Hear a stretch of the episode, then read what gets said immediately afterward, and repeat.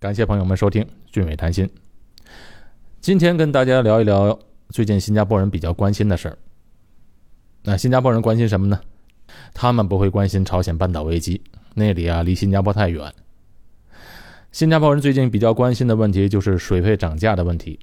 这水费啊将要上涨百分之三十，好多人就开始抱怨了：哎，什么东西都涨价，就工资没涨。但很多比较理性的人啊，就会赞成涨价，因为啊，自从呃两千年以来，新加坡的水费十七年都没有涨过价。但这十七年以来，新加坡的自来水生产成本可是涨了很多，那几乎现在就要入不敷出了。所以我也比较赞成涨价，为什么呢？因为新加坡人太浪费了。据统计，新加坡人的人均每天的用水量是一百五十公升。那么，相比较其他的地区，香港是一百二十公升，中国大陆人均每天用水量是八十六公升。那新加坡人人均每天用水量几乎是中国大陆的一倍，啊，确实有点浪费。我啊，从小是在天津长大，天津是一个非常缺水的城市。记得我小时候啊，天津严重缺水，有一段时间是需要定点定量提供水的，要去排队打水的。我就记得非常清楚，我是上小学的时候，那时候也没有现在的塑料水瓶，都是拿着家里的那个铝做的洗菜盆就是铝盆还有铁做的那个洗脸盆去排队打水的场景，到现在啊，我的印象都非常深刻。所以，我们天津人从小就有节约用水的意识，学校里从小也是这样教育的。当然，临近的地区，好像天津附近的北京市，缺水程度也是很严重的。呃，新加坡在这方面教育的力度和天津、北京比啊，我觉得做的远远不够。那新加坡难道不缺水吗？当然不是。新加坡是全世界缺水程度最严重的国家之一。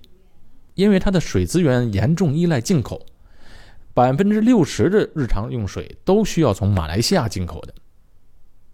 如果朋友们有机会从新加坡开车过长堤去马来西亚的时候啊，就能够看到长堤上面的公路旁边有好几个粗大的水管，源源不断的把水输送到新加坡，这个是新加坡的生命线。那么，解决新加坡用水的水供工程最早是由英国人建造的。那时候，新加坡、马来西亚是一体的，还没有分家。而且啊，这以前的人根本他不就不把水当回事儿的，你觉得这水嘛，有的是，不值钱。但是现在问题来了，形势变了，气候也变了。那首先，马来西亚柔佛州的人口在迅速增长。本身的用水量就已经增加了。第二是呢，全球暖化问题带来的气候转变，使得马来西亚的降水量不如从前了。哎，其实现在全世界都缺水。新加坡在马来西亚柔佛州有一个水利工程，叫做临桂水坝。这个水坝是由新加坡建造和管理的。由于气候的转变，临桂水坝的水位它是逐年下降。现在水坝里剩下的水啊，不足百分之二十二，这是一个非常危险的警戒线了，啊，照这样下去，新加坡今后将严重面对缺水问题，到时候新加坡将如何生存呢？那有些移民到新加坡或者想要移民到新加坡的人就会想了，那以后这个缺水的城市能待下去吗？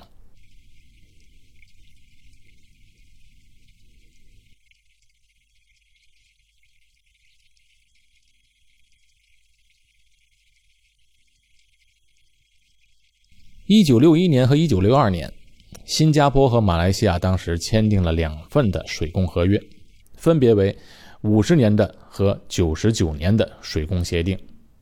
那依照第一份五十年的水供协定，新加坡可以在马来西亚柔佛州的施姑莱河及蒂布老河抽取生水，并且在当地可以建立自来水厂过滤生水。那第二份协定呢，就允许新加坡在柔佛河。抽取生水，并且在柔佛河的上游建立临桂水坝，保障柔佛河的水源供应。这两份协定啊，还都是在英国殖民地政府时期签订的，并且在新加坡1965年独立以后，又再一次得到确定，上交到联合国备案。这个是新加坡独立时最重要的法律文件之一，是新加坡赖以生存的基础。那新加坡刚刚独立的时候啊，谁也没把这个小国当回事儿，也没想到这个国家能生存下去。但是在立国二十年、三十年的时间内，新加坡的发展特别的快，短短时间内就跃上了发达国家的行列，人均收入远远超过了马来西亚，国家的实力呢也和马来西亚拉开了距离。那这个时候呢，人家就看你不顺眼了。在以前，水供问题啊，它不是个问题，那不就是水吗？有的是。这水啊，它不卖给新加坡，也是白白的流到大海里了。卖给了新加坡，还是一笔巨大的财政收入。而且啊，这新加坡在柔佛州的水厂也提供自来水给柔佛州的居民。啊，你知道新加坡的自来水厂是比较先进的。在新加坡的自来水啊，开了水龙头就可以直接饮用。但是谁让你比人家强呢？人家看你的态度就变了。大概在两千年左右的时候啊，马来西亚当年的首相马哈迪就频频的刁难新加坡，说：“哎，我们不要卖水给新加坡了。”其实他不是不要卖，而是要涨价。他说啊，我们上一代的人比较笨。才会和新加坡签署这个水供协定，把水贱卖给了新加坡。现在需要新加坡人付出相当的代价，否则我们不能卖水给他们。当时的新加坡和马来西亚因为水供的问题打嘴仗打了很长时间，闹得沸沸扬扬的。但是不管马哈迪怎么闹，他也没有用，因为国家之间的这个协定就是法律文件，是板上钉钉的，不能随便改的。你总不能说，好像我有个房子卖给你了，二十年后说不行，我当时卖便宜了，那不是不讲理了吗？正是因为通过这个事情，让新加坡政府意识到，一定要解决水源问题，否则，单方面依赖马来西亚绝对不是长久之计，总不能让人家一直掐着脖子嘛。总而言之。新加坡从那时候起就开始研究如何永久的、持续的解决新加坡的水源。这也是多亏了有马哈迪这么一闹，使得新加坡把这个问题当做了一个最迫切的问题来做，也成为新加坡最大的政治问题。那么，新加坡政府是如何应对水资源问题呢？主要是通过以下一些途径。首先，我们打开新加坡地图来看。这里有三分之一的土地都是自然保护区，保护区内啊有一些河流和水塘，把这些自然形成的河流和水塘连接在一起，然后把它们的出海口用水坝拦住，这些地方就被称为集水区。新加坡政府对于集水区的环境保护是十分重视的，制定出台了严格详细的规定。在工业布局和用地规划方面，一定要评估现有的环境条件，严格控制，不能建造不适应的施工建设，保护集水区的环境，以确保原水的水质。新加坡现在比较大型的集水区一共有十七个。我在以前的节目《新加坡的天气》那期节目曾经介绍过，新加坡每年有一百七十八天都在下雨。所以有了这些集水区，这些雨水就不会白白的浪费掉。新加坡制定的目标就是采集每一滴雨水。再有一个途径就是海水淡化。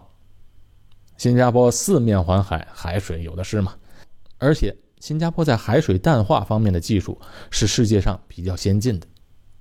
倒不是因为新加坡的科技实力有多强，很多国家都在开发海水淡化。但是没有一个国家像新加坡这样迫切的需要解决缺水的问题，那新加坡简直是被逼出来的。